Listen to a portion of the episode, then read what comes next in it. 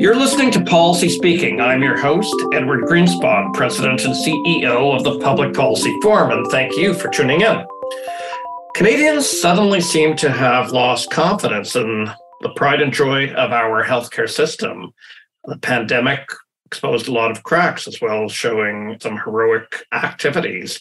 Getting a doctor is tougher and tougher on people. Waiting lists for procedures like hip and knee replacements are long. ICUs seem in short supply. Everyone has a story of waiting for attention at emergency, and a bad flu season is simply adding to the strains.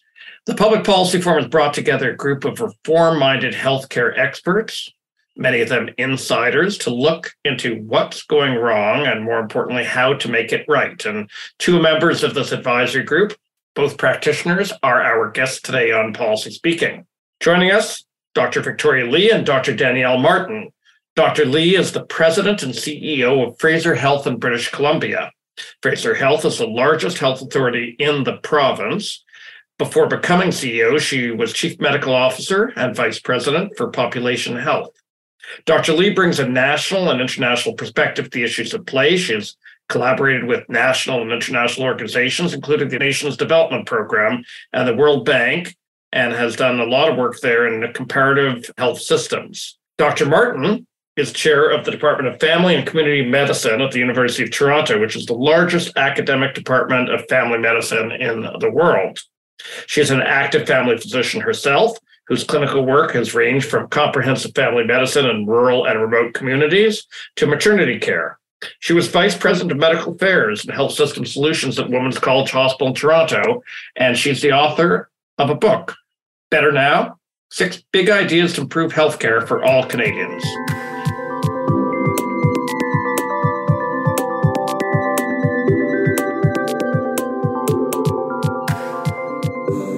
Welcome, Victoria. Welcome, Danielle. Thanks for having us, Ed.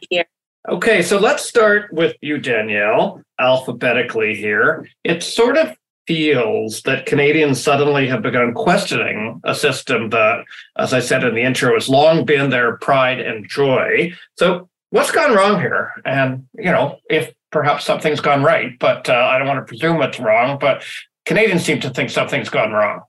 I think you're right that people are questioning, and it's not just in Canada. You know, one of the things that is important for us to do is to take a step back and ask, are we having a Canadian problem, or do we have a global phenomenon occurring here? And we saw Macron talking about a complete overhaul of the French healthcare system. We see the nurses in the NHS going on strike in the first time in its history. There are massive issues. I mean, speaking with my colleagues in the US, in American health systems. So, you know, we are in a global situation. And of course, we are experiencing a particularly Canadian version of it, which is that we have come through these last few years of the pandemic, where we threw all of our resources in the health system into trying to cope with COVID-19, with its diagnosis, its treatment, its prevention. And we now have to pick up the pieces in a moment where we have an unprecedented crisis in human resources. And so if it feels like it's hard, it's because it is. And Canadians are right to be questioning the state of the system. And also, it's not just happening here, it's happening everywhere. So I don't know whether misery loves company or not, but misery sure has got it in this moment. Victoria, I want you to address the same point, but maybe also you tell us if you think this is a changed expectation by people, if it's a recognition of something that they just hadn't tuned into previously, or if things have substantively changed. Yeah, I agree with what Danielle mentioned. This is, you know, a health system that's reeling from all of the impacts of the pandemic and the responses where people have come together. And in the West Coast where I'm from, we've also had a lot of weather events, so extreme weather events, disasters on top of the pandemic, that it's been in that emergency mode for so long. So I don't think there's any health system in the world that's gone through what we have together and haven't seen some of the impacts that we're seeing. I do think there's also that component of expectations. I think there's a couple components. On one side, the health system was able to rally together collectively, very quickly, in an agile way, bring together services, whether it was for testing, vaccines, and that was much more patient family oriented. So having scheduling that's available online and being able to see what your records are. I do think there's also those expectations from what the public has seen through the pandemic, what the health system is capable of. There's expectations that's from the provider side and the system side of what we can do and change, that's more difficult to manage when we've got more diversified priorities versus single priority. I also think expectations in terms of the people have been waiting for services during the pandemic and are very keen to get on top of those services, whether they were waiting for primary care, surgical, diagnostic services, they want to get on top of it now. So there is that mismatch between that expectation from the public and what the health system can deliver, given the challenges that we have with the current health system, health human resource crisis as well. If you would elaborate for a second on what you mean that it's more difficult to manage because we have a diversified system. You know, I would think all systems are diversified. So what are you focusing on when you say that? So normally our health system has a number of priorities that we're trying to deliver. During the pandemic, it was singularly focused on delivering to responding, preventing, treating the pandemic. And every focus of what we do every single day, every hour was around that. Normally, we would have diversified priorities, whether it's seniors care, primary community care, whether it's acute operational efficiency, whether it's human resources. They're all tied together at the end of the day to improve our population health, improve our health system quality and safety.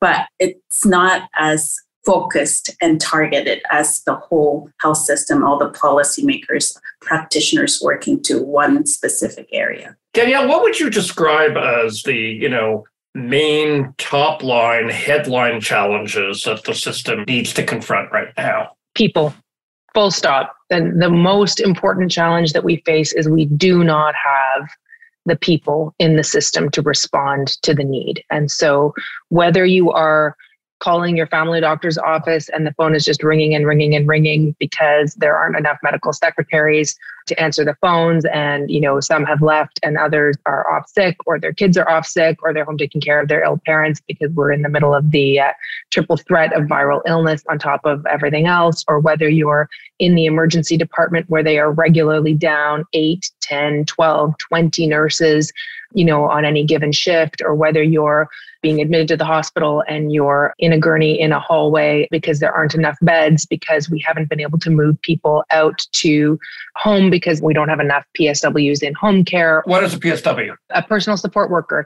So, okay. Whatever the staffing, wherever you are in the system, the experience that you're having of waiting or feeling under pressure or feeling that it is, that the system is overwhelmed, it is by and large not a demand side issue. It is the supply side issue. We do not have the team members. We've seen huge numbers of people retiring just in family medicine alone. For example, in Ontario, in the first 6 months of the pandemic, we saw a doubling of retirements among family physicians. And so huge numbers of people have exited the provision of healthcare.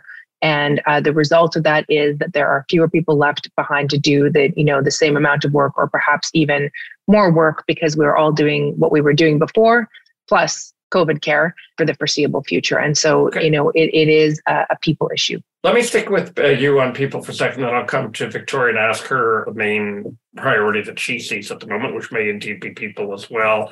But Danielle, when you say how so many people have been leaving the system, was this something that could have been predicted? To what extent is it pandemic related? Or to what extent was it, moving in that direction in any case? And were we prepared? Well, I think it's a multi-stream complex problem, right?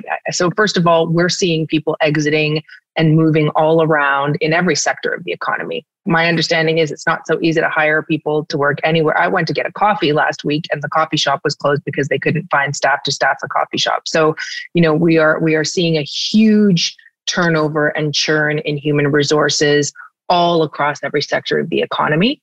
We are, of course, seeing an increased number of people leaving healthcare and retiring from healthcare.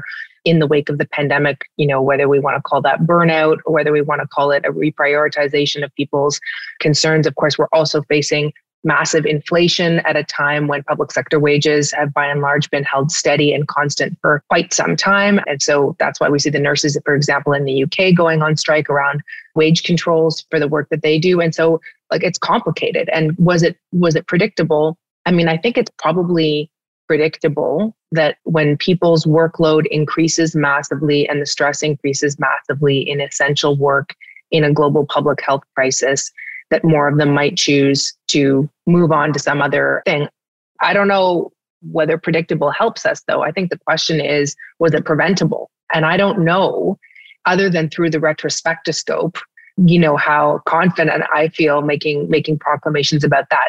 I do know that I think there are some things that we could be doing now to help get ourselves out of this hole. And hopefully we'll have time to talk about some of that. Victoria, do you want to pick a priority that you think we really need to pay attention to now?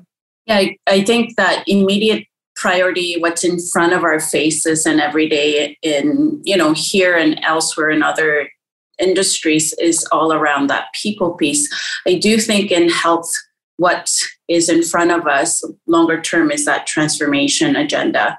And I think the pandemic gave us an opportunity to learn about what are some of the strengths as well as some of the areas that we're challenged in our health system. And it really, really highlighted those strengths, assets, as well as deficits. And where we end up is we have an opportunity now to transform the trajectory of our health system. And that transformational agenda, I think, is the headline that we really need to delve into. And as Canadians, as residents of Canada, what is it that we need from our health system? Because often what it happens is if we just add more people to our existing system, if we just add more beds to the existing system, if we just build more into our system, we're not going to hire or build our way out of the challenges we're currently faced with. And that's why I go to, it's the transformation and transformational change agenda that we really need to take on nationally and globally to a certain extent. And in Canada, I think we have actions that we can take that leverage our existing infrastructure and what we've learned throughout COVID time, that transformation agenda. I think how exhausted people are, how fatigued people are from the pandemic, it's a difficult time to move forward with that agenda. And I think that is the current context that we're in, but I think that's where it's also exciting and the opportunities lie ahead. From what we've seen, we can do this. We can actually get to a point where we leapfrog into some of the transformation, whether it's digital, whether it's people, whether it's system change or policy changes. And I'm confident that we can do it if we put our minds, efforts, and leadership into it. Well, you both have put your minds to this with several other people on a panel at the Public Policy Forum as organized. And the first part of your insights are hitting the public as we speak, and more, you know, waves of more specific areas will be explored later. So let's talk about transformation then. You also talk about, you know, things that could be implemented quickly. So, you know, I guess there's a little bit of a balance there, but let's go down that road and let's start with the idea, which is very central to this report, of a patient-centric system. Danielle, let me go back and start with you. What does that mean? What is a patient-centric system, and is ours patient-centric today? I think that if you ask most Canadians who have had recent contact with the health system, they often will say, you know, the people I dealt with were great. You know, Canadians are very fond of saying that the nurses really were trying very hard and working very hard, or I really love my family doctor, or my oncology team was lovely, or whatever, but they will then follow it with a story of the disjointedness of their experience. And so, a people-centered system is one in which you don't have to work so hard to navigate and get what you need. So that begins and ends with access to care close to home in the community, with a family doctor or a primary care team who knows you, who cares about you, you know, walks with you on your journey through the system and can connect you with everything else that you need along the way. It means being able to access your data and know and carry it with you, know what you're due for, what you're up to date on, what your lab results are, be able to have some faith that your data is also crossing boundaries appropriately between your various team members in your care. So your family doc knows when you got admitted to the hospital, or your hospital team can see that you recently had a medication change that might have caused you to land in the emergency department, et cetera. And it ultimately means a decent experience of the care. And by decent experience, I don't mean, you know, cucumber water and foot massages. I mean decent treatment and a feeling that you are seen as a person and that your experience matters. And so that is something that we have a right to expect, that our patients have a right to expect, and that we have not done a good job of doing in the Canadian health systems thus far. That's the opportunity. Victoria, why don't you take us a little further, you know, from your perspective of what we need to do to be a patient, people-centered health system?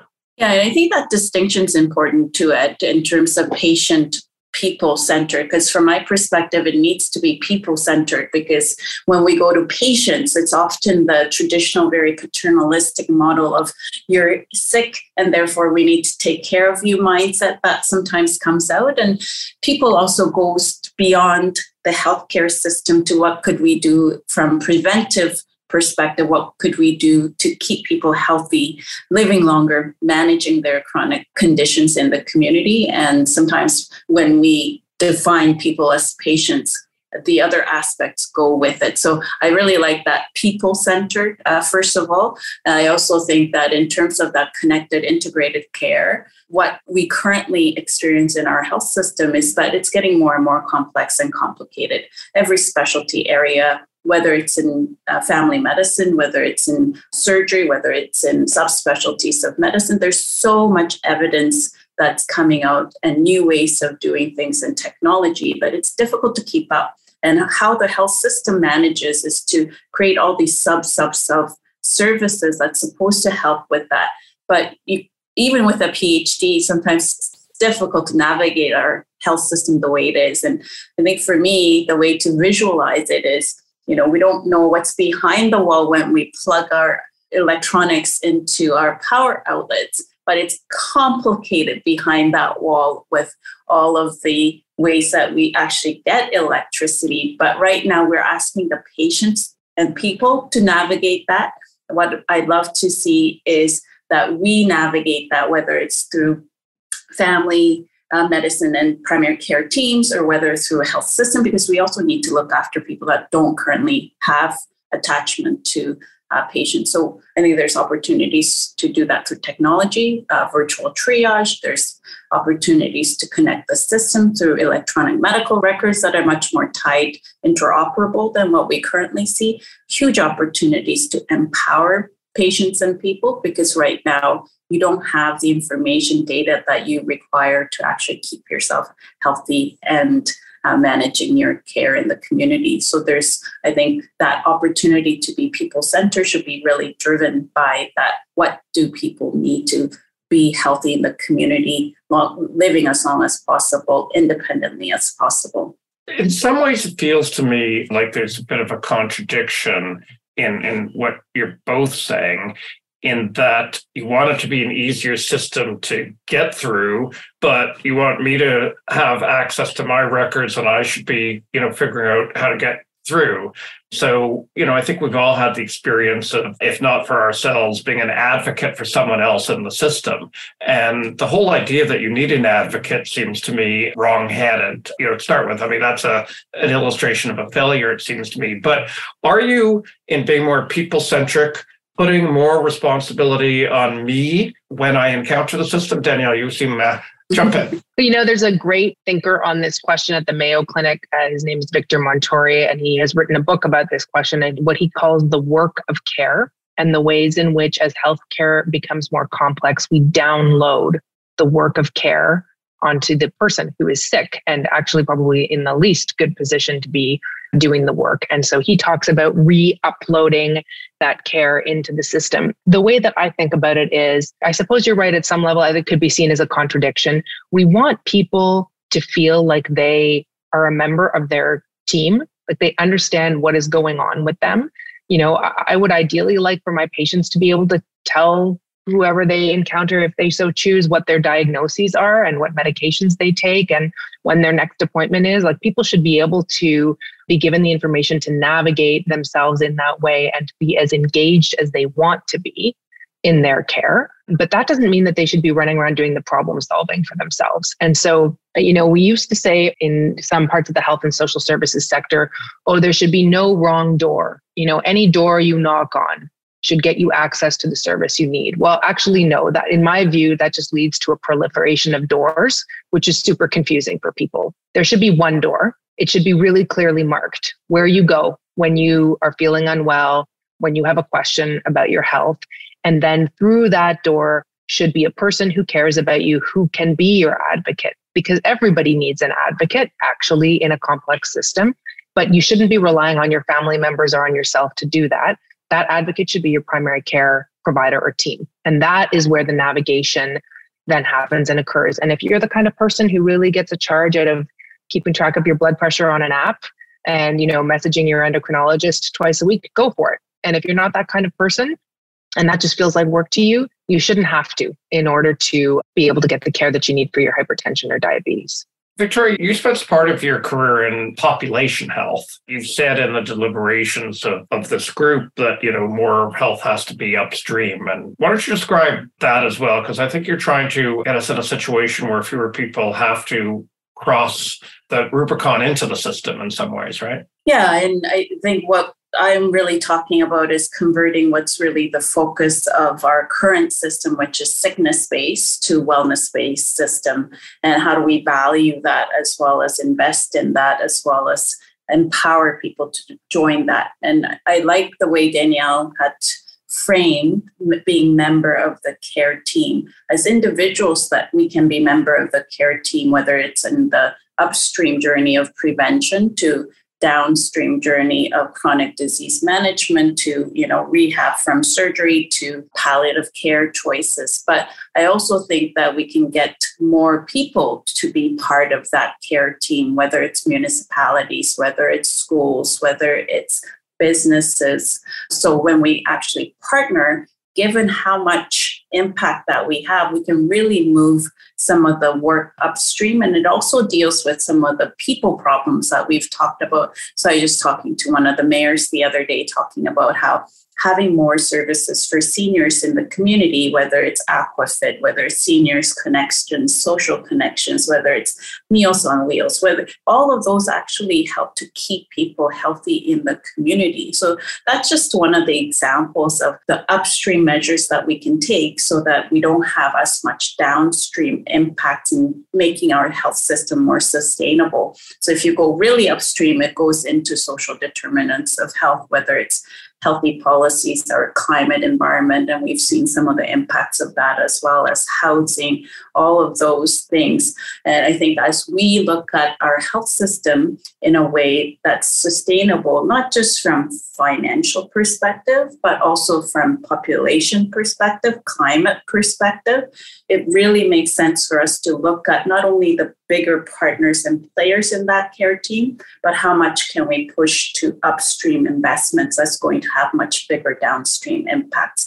And there's small examples as individual actions from vaccination to bigger examples such as housing and climate policies that actually impact our individual and population health more. And right now, again, similar to health system navigation, I find that sometimes it's siloed instead of connected, when it's really what's going to keep somebody healthier and what's going to actually cost less in our health system is actually also better for the environment. So, for instance, the heavier climate impact questions are on the acute health system, and that's the most expensive system, and it's also least desirable in terms of having people looked after in the hospital setting, because that means they just require that more acuity of care. We'd rather have them healthy in the community as long as possible. So all of those things are connected, and I think that's another huge opportunity that we have in our health system in Canada, given the infrastructure that we have.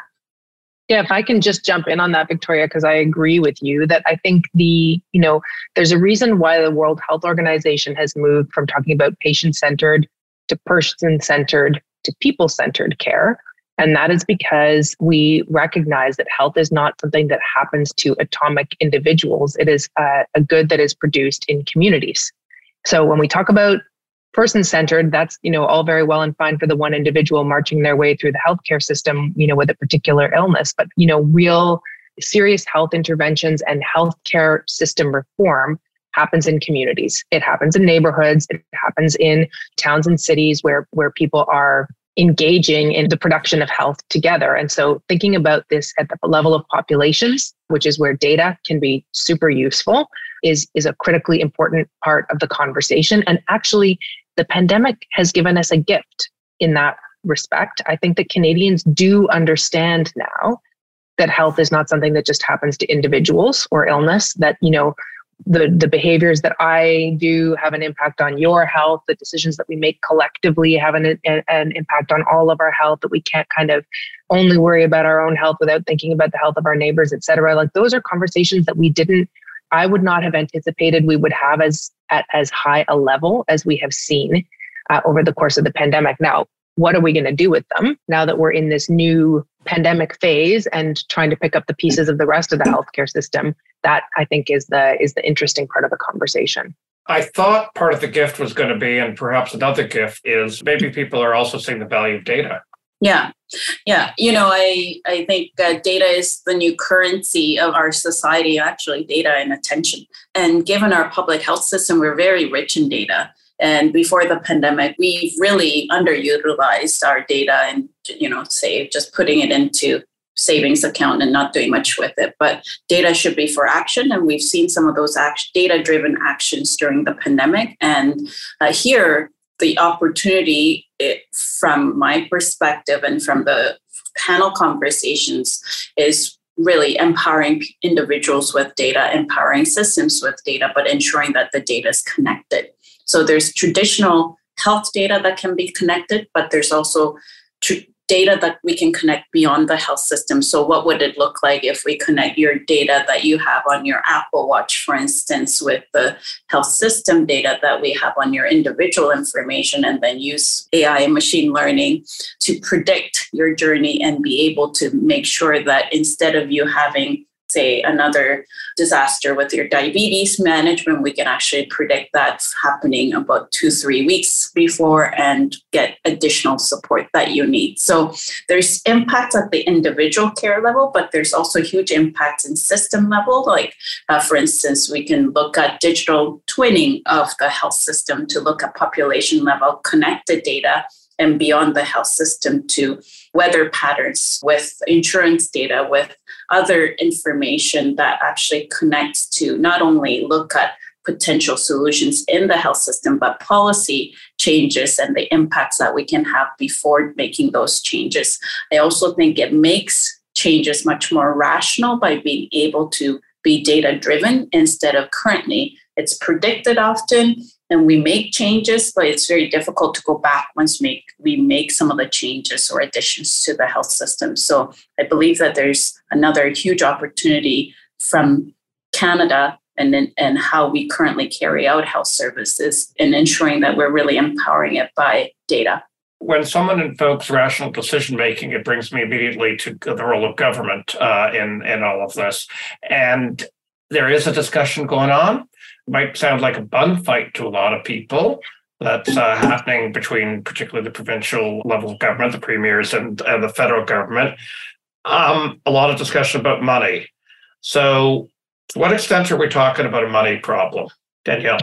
You know, I used to think that, and I used to say pretty often that I didn't think we needed much more money in the system. I agree with Victoria's earlier characterization that I think if we take more money and put it into the existing system, we will get more of the same result. But I am also of the view that we are in a different situation now in Canada's health systems than we were in a decade ago.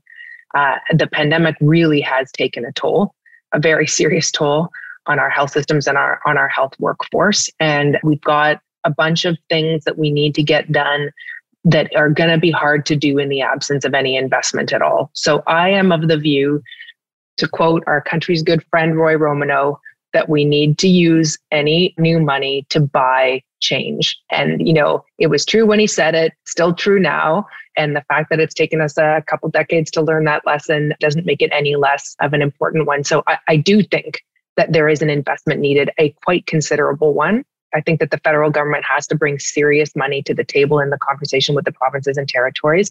And I think that that money needs to be used to advance some of the key reforms that we know are required, because otherwise it will just go into, otherwise the risk is that in spite of the best efforts of provincial and territorial leaders, which I believe they do put in, those dollars get sucked into a whole bunch of things that you and I won't feel, you know, at the front line as users of the system and as clinicians in the system, we won't feel any difference at all. So it's got to be, yes, we need money and it's got to be used to buy change. Okay, and maybe people go back and read the Romano report from late 1990s. Victoria, when we talk about money, I sort of think of a lot of reports that show that Canada is a fairly high spender relative to high-income countries. Not as much as the United States, of course, but relative to many countries. But we don't seem to get the outcomes for it. So what's the problem, and is money the answer? Yeah, I think the US is definitely an outlier when you look at the Commonwealth report, WHO reports, OECD reports, whatever reports that you look at, the US is definitely an outlier when you look at per capita spending and how much they spend. The spending in Canada, when you combine all of the individual pieces of it, because I think sometimes people confuse our public health system as completely publicly administered, but when you look at medications, for instance, dental, physio, all of those combined, Canada actually spends quite a bit in comparison to our neighboring high-income countries. So are we not getting value? Because if you look at the most recent Commonwealth report, we're at the lower end of rankings at 10 out of 11 countries that were compared in terms of quality and safety and equity measures. And where I go to is similar to what Danielle said, because I don't think that we need to put more money into our current system. It's not really going to help, but we do need infusion of money for innovation and transformation agenda, because as we get into that change mode, we do need some investments to actually make that happen and execute, and execution dollars, and reframing how we actually buy services would be worthwhile to consider as well. And I'm not talking about the traditional clinical services and those areas. What I'm talking about is currently we often approach the problem with a solution in mind and procure for widgets in mind. But I think where we have more broader opportunity is buying outcomes. So, you know, instead of partnering to buy a widget, we would partner with industry, partner with internal programs to actually buy outcomes. So if it's, you know, ensuring, you know, 95% occupancy within our health system, what are digital transformation opportunities that we can leverage to get to that outcome instead of just buying a widget for that outcome. So the approach could be different, but I do think overall, I don't think we need more money in the system over time. I think that it's infusion of money currently for transformation innovation. And I think we need to use it differently in our approach, as well as how we work through the infrastructure procurement to get those outcomes. Let me just try a final question. Maybe we'll all try to be brief on this, although it's a big question. In your report, you know, with your colleague and with the Public Policy Forum, you basically try, it seems, to shift power in many ways to the patient person, to go back to that theme, with a kind of service guarantee. Victoria and then Danielle, just talk about that for one moment and how important that is to having transformation.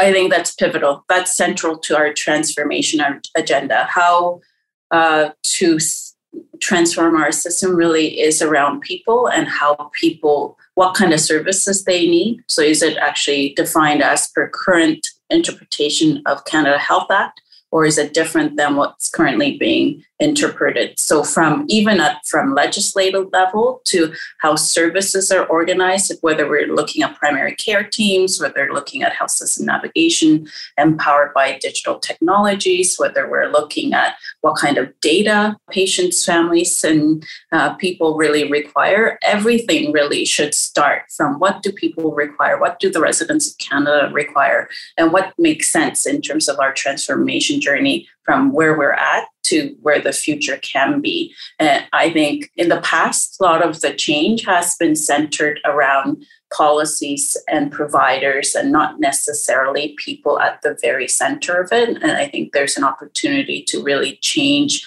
how our system services function with people at the center. Almost a right, Danielle, is that right? I mean, I would settle for some clarity on what to expect, because I think quickly when we get to rights, I mean, if we want to get into rights, then we should be talking not about a right to healthcare, but a right to health. And as soon as you start talking about a right to health, then you're not talking about healthcare anymore. You're talking about income and you're talking about education and social services and all kinds of other things. So, but I do think that the notion that people should have clarity on what they can expect the system to deliver to them.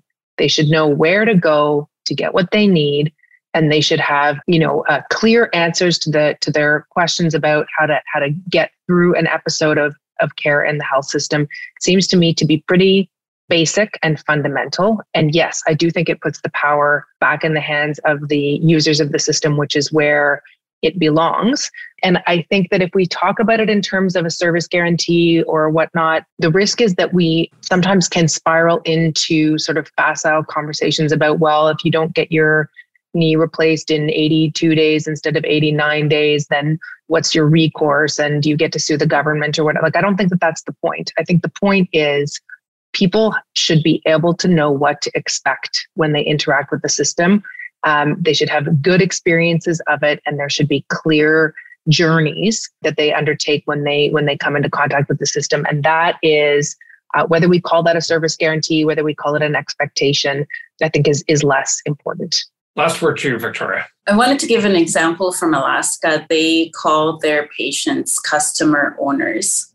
In Canada, as taxpayers, people are the owners of the system. And exactly as it's been said, people need to define what the expectations are, what the deliverables are, and what we need to be accountable for. And they need to be at the very center of the health system that's going to be sustainable. And that changes the balance of power within the system, of course. Listen, I want to thank you both, Danielle Martin, Victoria Lee. I want to thank you for your participation in the panel and the continued participation as it digs a bit deeper into some of the issues that you raised. But mostly, you're people in the system. You've worked very hard yourselves over the last number of years. I think Canadians do appreciate, despite the difficulties and that there have been, the extraordinary hard work that's gone into it. But somehow or another, you've managed not to be swallowed up by the status quo. You're both reform-minded, and you will be the spear carriers of change. And I think Canadians are expecting change, and I think they want to know what that looks like. And, thank you for helping paint that picture. Thank you, and thanks to the Public Policy Forum. Yes, thank you for having us. And at this point in the podcast, we like to do our member shout-out. And this week, we want to say how PPF proud we are of the Ivy Foundation for distributing its $100 million endowment over the next 5 years to organizations supporting Canada's transition to a low-carbon economy. So the Ivy Foundation is going to wind down, and it announced that decision to mark its 75th anniversary a month or so ago. We're proud of our member Ivy Foundation for supporting initiatives tackling climate change, such as PPF's own Energy Future Forum, and for recognizing the important role philanthropy can play when it comes to Canada's climate and energy transition. The Ivy Foundation, I would say, has been an institution builder. It's a leader in setting up a number of organizations that will be at work and doing good work long after that money is spent out. So I'm ready to finish this podcast, and I want to ask you to share the episode with your network. Feel free to leave us a review on the podcast platform of your choice. have a look at the report on healthcare that Danielle and Victoria have been working on and figure out a way to engage in that conversation for such an important part of our life and the life of the country. I want to thank my colleagues at the Public Policy Forum who make this podcast happen. I'm Edward Greenspon, and this has been Policy Speaking.